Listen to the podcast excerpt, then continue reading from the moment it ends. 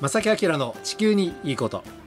皆さんこんにちは正木明です。小木野恵美子です。今日は月が変わりまして3月1日、はい、月曜日午後1時を回りました。ですね。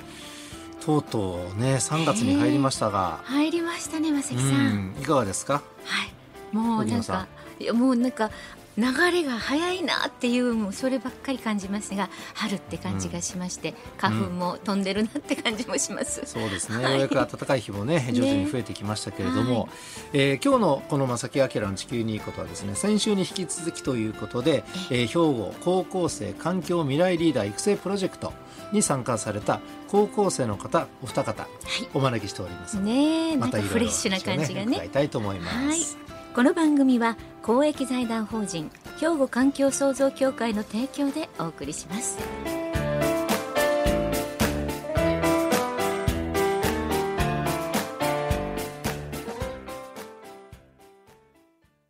兵庫環境創造協会地球温暖化防止自然環境の保全再生子どもたちへの環境学習など皆様と共に身近な暮らしの中で地球環境を守るための取り組みを進めています。人と自然が共に生きる21世紀の豊かな環境づくりを兵庫環境創造協会。えー、昨年10月から行われています高校生たちを対象にした兵庫高校生環境未来リーダー育成プロジェクト、はい、えー、今日のこの正木明の地球にいいことはですねこの脱炭素社会に向けて未来のリーダーを育成しようというこのプロジェクトに参加されていました高校生たち、はい、今回はお二方にスタジオにお越しいただいてますので、はい、いろいろお話を伺いたいと思います。こんにちは、よろしくお願いします。よろしくお願いします。まず最初にそれぞれそしたら自己紹介ねしていただきましょうかね。では向山さんからお願いします。夢咲高校1年生の向山春で、あの小学校6年生ぐらいの時に、えっと、藤原博信さんという方のお話を聞きに行ったことがあって、はいはい、その方のお話で。そのいろんな社会問題があるけど、うん、その社会問題の根本的にあるものっていうのは、うん、一人一人にその社会問題の原因があるっていうことを、うん、に気づかされて、うん、でそれからその部活とかには中学校からもずっと入らずに社会問題とか気候変動について活動をしています。そうなん中学生からですか？はい、今日はよろしくお願いいたします。よろしくお願いします。えさて続きましてもう一方ですが時本さんお願いします。兵庫県立姫路東高等学校1年の時本真宙と申します、はい、えー、部活はアーチェリー部に入っています。アーチェリーは高校生に入ってから始められたんですか？はい高校生に入っても何も知らない初心者ですが 面白そうだなと思い入りました、えー、さてそんなお二方なんですが、えーまあ、今回このねプロジェクトに参加されたということでなぜ参加されようと思ったんですか？じゃあ向山さんからお願いします僕は中学校3年生ぐらいの時にその環境活動家の谷口隆久さんという方のお話を聞く機会があって、そこで気候変動に関心を持ってあのゴミ拾いをしたりとかお話し会を企画したりとか、うん、あと防災士の資格を習得したり、うん、あと行政に対しても陳情とか請願を行ったりしたんですけどそういう活動をする中でやっぱり一人ですることにはどうしても限界があるなっていうふうに感じて、うん、このプロジェクトを通して、あの同じような思いを持つその同世代の仲間っていうのが欲しいなと思って、うんうん、このプロジェクトに参加しました。素敵です、うん、さて時本さんはなぜこのプロ,、プロジェクトに参加されようと思ったんですか？えー、私はその学校で学年主任の先生からそのこんなプロジェクトあるんだけどやってみない、うん、とその話を持ちかけられて、うん、そこから気になって調べてみてでその時に最初にそのチラシをもらったんですがそこのそのチラシの表の真ん中にその未来の主役はあなたとその大きく書いてあって、うん、でその一文がとても気になって、でいざ詳しくその環境問題についてまず調べてみようとそのチラシについても調べてみようと思ったらそのもう今その日本日本だけでなくその世界でも30年後40年後にはもう環境がやばいことになってこのままではやばいことになっている、うん、そのとんでもないことになっているってことが書かれてあり、うん、それで結構驚いたのとそのその環境問題についてはなかなか学校とかでも詳しくはやらなくてでその中でそのいろんなところの学校の高校生と集まってみんなと話し合えるという、うんめったにそんな機会はないのでぜひ参加してみない参加してみたいなと思ったのとあと自分がその中学校の頃は生徒会とかそういうのには全く興味なかったのもありやってなくて、うん、で高校生からは何事にもチャレンジしてみたいなと思っていて、それでこの話があったので私も入ってみようと思ったのが理由の一つであり正直な感想を言うともともと私は環境には全く興味を持ってなかったという人間なので、その最初の第1回目のプロジェクトが始まった時に自己紹介があったんですが、その時に みんなのその参加理由を聞いて意識高いなって、うん、そう思いました正直。いやでも普通ね。でもだって全然ねプロジェクト参加されたってことはもう自分の第一歩がね踏み出せたわけなので。そうですよ。あなたが主役よ。いや本当そうなんですよ、ねうん、これからのね未来は皆さんのあのねあのが頼りというかねことになるわけなんでね。いやもうその素直な言葉になんかね、うん、胸キュンってしました私は、ね、お二人のね。ありがとうございます。ありがとうございます。さてあのここでラジオをお聞きの皆さんにねこのプロジェクト自体のね中身について何それっていう方ももしかしたらいらっしゃると思いますのでどのようなプロジェクトなのかを少し説明していただきたいんですけども。環境プロジェクトは10月から1月の4回に分かれていて、うん、その第1回から第3回ぐらいまでで県や企業の気候変動に対する対策とか気候変動による影響などをその講師の方のお話とかあの資料とかをもとに学んで第3回から第4回にかけて県や企業に対して若者の提案をまとめてその発表するっていう感じのプロジェクトです。おなるほど。しっかりと言ってくださいましたね。でまあその研究結果発表が、はい、先月終わったと、はい、いうことなんですね、ではですねそのどんな、ね、研究をこのプロジェクトを通じてされたのかっていう話は後半にね伺いたいと思います。はいここで一曲お届けします。ナタリー・コール with ナッキン・コールで Unforgettable えー、今日の正木明の地球にいいことはお二方ゲストをねお招きしております、はい。えー、脱炭素社会に向けて未来のリーダーを育成しようというねプロジェクト、はい、兵庫高校生環境未来リーダー育成プロジェクト。このプロジェクトに参加されていました高校生お二方にねスタジオにお越しいただいておりますが、はい、引き続きね、ね、あのお話を伺いたいと思います、よろしくお願いします。よろしくお願いします。さて後半はですねそれぞれが取り組まれたテーマについてなんですが向山さんはどのようなテーマに取り組まれたんですか？はい。僕はあの高校生エシカル推進委員会っていうのを設置することについて取り組んだんですけど高校生エシカル推進委員、はい、この設置。はい、うん、なるほど、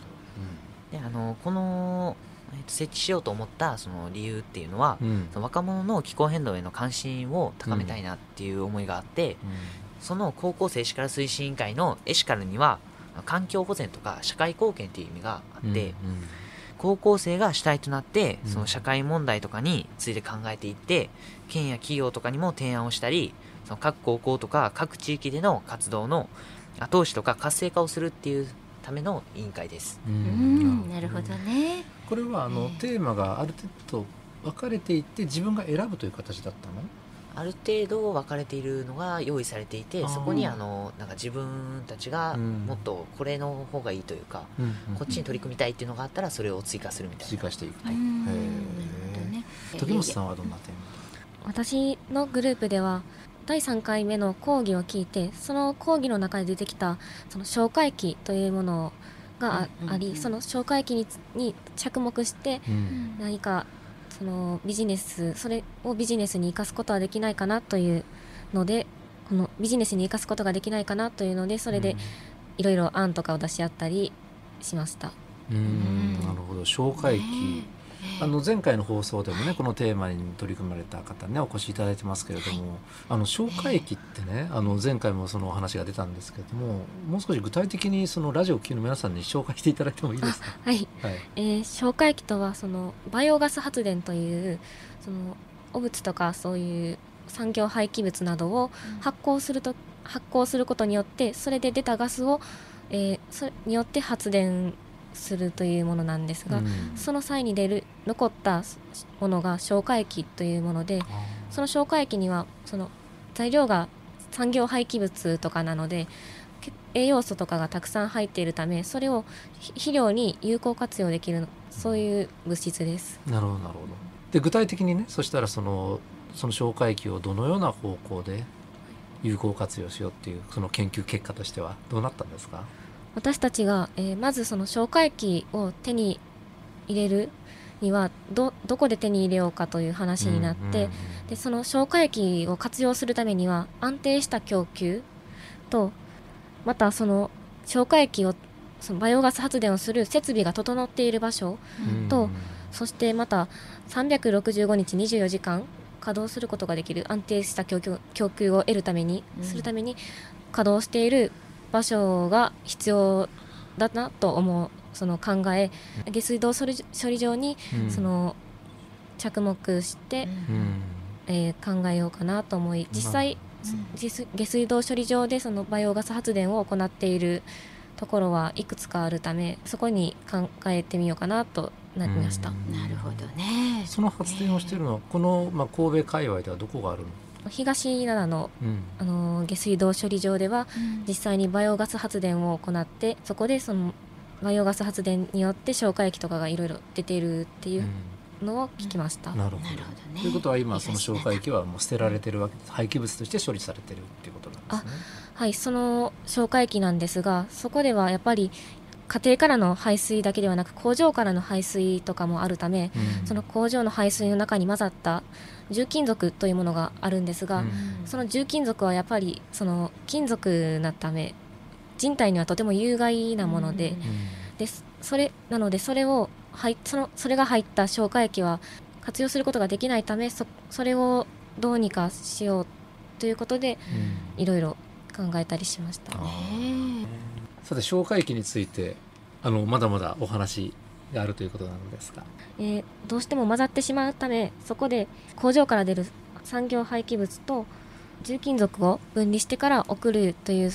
のその規制とかを政府で作り、うん、そしてそれを作ることによってそこで出た重金属を新たな資源としてまたビジネスに作りそして消化液もそのビジネスとして使うことができるようになるのではないかと考えました、うん、またこれをその実現するためにはその行政とかの協力行政民間の協力も必要ですしまずバイオガス発電というものがなかなか普及していないためそれの普及も必要であとどうしても肥料となると匂いとかで結構使いたくないなって思う人も多いと思うんですがその消化液は真空状態で行っているため本当に匂いが全くない肥料なので結構気軽に使えるよあのもしも実現すると気軽に使える肥料になると思うのでそのマイナスのイメージの解消が必要だと思いでもしもこれが実現すると新たなビジネスができるだけじゃなくて、うん、消化液を使った野菜などをいろんな場所で売ったりそしてレストランで活用することによってその地域活性化などにもつながるのではないかと考えています。なるほど。あの、うん、向山さんの方は、えー、エシカル推進員、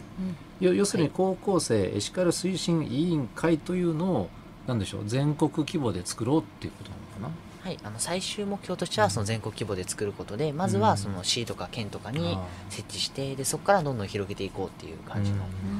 じゃあこれを実際実現していこうっていうことになるとまだまだね、プロジェクトで終わりじゃなくてこれからもやっていかなきゃいけないことがたくさんあるっていう、はい、もうその意気込みなわけですねもちろん、はい、もうあの今もあの夢咲高校の自分の高校の方で、うん、あの友達とかを募って、うん、あのこれからその石川推進会っていうのを夢咲高校で作っていこうかなっていうのは、うん、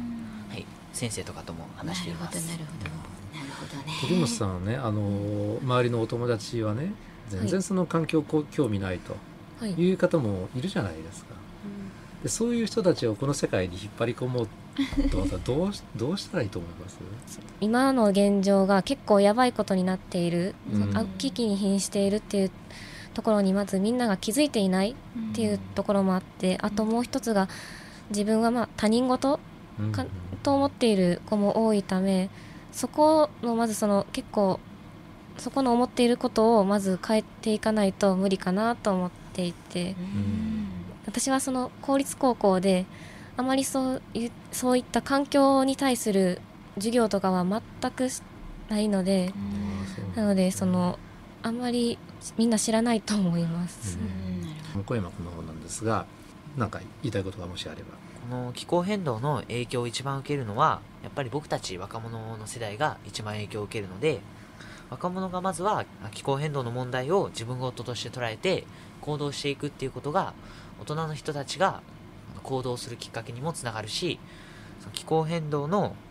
解決にもつながっていくっていうふうに僕は考えています。では最後にですねじゃあその今回のね、えー、この経験を生かしてね先ほどね向山君にはちょっとねお話伺いましたけども、はい、将来の仕事将来の活動をどのようにこうつげつなげていきましょう、まあ、夢でもいいので、うん、将来についていかがですか、はい僕はまだ詳しくは決めていないんですけど、うん、その僕の人生の最大の夢っていうのがその世界中の人が幸せを感じることができる世界を作り上げるっていうこと。がその僕の一番の思いなので、うん、これからもこの今している社会問題を解決することとか気候変動を解決することっていうのは絶対に続けていこうっていうのは思っています。あのこれから、まあね、大学に入るのかどうかそれから社会に出てね、なかなかね自分のやりたいこととか思うことを実現するのはね相当難しいんですよ正直なところね。ただあのやり続けることはめちゃくちゃ大事だと思うので多分向山君の意識めっちゃ高いと思うんでね,、しっかりと芯を持ってはるから大丈夫だと思うんですけど、まあくじけずにね、ね、あの頑張ってください、そうですよ、10年でダメだったら20年。20年でダメ30年ぐらいのね本当続ければ何かができるっていうかね。いやもうあなただったらもっと早くしそうですけれども。ねねできそうなね気がしますが、はい、さて時本さんのいかがですか、うん、将来は？ね、私は、うん、えー、将来そのもともと小さい頃から理科が好きで、うん、特にその科学的分野のことが好きで仕事にするなら社会に役立つ仕事に立ちたいなと思っているため今はその薬剤師を目指しています。で今回学んだことはやはりその私は薬剤師を目指しているためちょっと分野が違うかも、違うんですが今回学んだことはその自分でどんどん発信していったりそして日常生活などに活用していきたいなとは思っています。なるほどぜひ続けてくださいね。ねあの結局ねどんな仕事をついてもね、うん、あの環境と縁がないことは絶対ないね。ですよね。社会ね、どんな仕事してもどんな立場に立っても、えー、例えばそのお金持ちになってもね、あまりお金 なかない人たちにとっても、男性も女性もね関係なく環境問題ってやっぱり絶対ついて回るものなのでね。そうですね。うん、ぜひその意識を持ち続けてください。本当ですね。よろしくお願いします。あのー、向山君はあの前回の放送でお越しいただいた溝口さんと二人でこのねエシカル推進員のテーマでやってるんですよね。はい、そうですよね。どうでした？喧嘩しなかった？あいや全然それはなかったです、はい、意見が違っちゃったとかないですか？結構同じような感じで僕がその活動をしていて、うん、それであのその溝口さんがなんかそういう高校生歯科推進会の案を持ってきて、うんうん、でそれに僕の活動を実際に入れて、うん、若者が取り組んだことが本当に効果的やったんやっていうことを訴えることができてすごいぴったりとその、すごいいいいいコ,、ね、コンビになったわけですね。ですね本当にね。でもねそれぞれあの、いい経験されたと思います。ね、あのぜひこれからまあ将来にかけてね、今回の経験をね、えー、有効に使っていただいてね。ね頑張ってください。またあの多分それぞれね、あの別の方面でね活動される方も多いと思いますけども、ね、もしまたその環境についてアピールしたいことがあったりとかね、うん、こんな活動を始めましたとか、あのいうことがあればこの番組に声かけてください。またゲストでお呼びします。ので、はい。はい、はい、ありがとうございます、はい、よろしくお願いします、今日はどうもありがとうございました。ありがとうございました。兵庫環境創造協会地球温暖化防止自然環境の保全再生子どもたちへの環境学習など皆様と共に身近な暮らしの中で地球環境を守るための取り組みを進めています。人と自然が共に生きる21世紀の豊かな環境づくりを兵庫環境創造協会えー、ではここでですね毎月お届けしています番組からのプレゼントね、えー、防災グッズですが当選者の発表をお願いいたします。はい。もうねたくさんメッセージを毎週毎週ねいただいて皆さん、はい、ありがとうございます。そのか中からですね厳選して当選者の方を決めさせていただきました。ねまさきさんラジオネーム千代さんはい、えー、この方はじめまあ5名の方にね、はい、プレゼントしたいと思いますけれどもあの積水ハウスさんがちょっと以前ね出ていただいたお話もヒントもらいましたとねメッセージもいただきました。ラジオネーム千代さん。さんはじめ5名の方プレゼントさせていただきます、はい、おめでとうございます。プレゼント、うん、はいプレゼント到着までね、はい、えー、もうしばらくお待ちください、はい、そして今月なんですが、えー、あのなんと、はい、先週の放送で100回そうなんです放送達成ということになりまして、ね、スペシャルプレゼントになっております。はい、はい、えー、番組100回記念プレゼントということでですね、はい、あの会議をした結果、決まりました、はい、えー、番組ロゴ入りのオリジナルエコバッグエコバッグですか？でございます。折りたたみができます。うん、ね、ということでこれをですね今回は30名の方にプレゼントしたいと思います。はい、もう不織布で作られた折りたたみができる番組ロゴ入りオリジナルバッグ、エコバッグですよ。はい、はい、30名の方ぜひご応募いただきたいと思いますね。厳選なる抽選ですが、ちょっと多いですよね。30名っていつもよりね。はい、はい、えー、宛先の方はおはがきお便りの場合は郵便番号六五零の八五八零ラジオ関西正木明の地球にいいこと。ファックスでは078-361-0005メールではまさきアットマーク JOCR.jp こちらまでどしどしご応募くださいね。はいお待ちしております。ということで正木明の地球にいいことはこの辺でお別れいたします。ご案内は正木明と。荻野恵美子でした。それではまた来週。さようなら。この番組は公益財団法人兵庫環境創造協会の提供でお送りしました。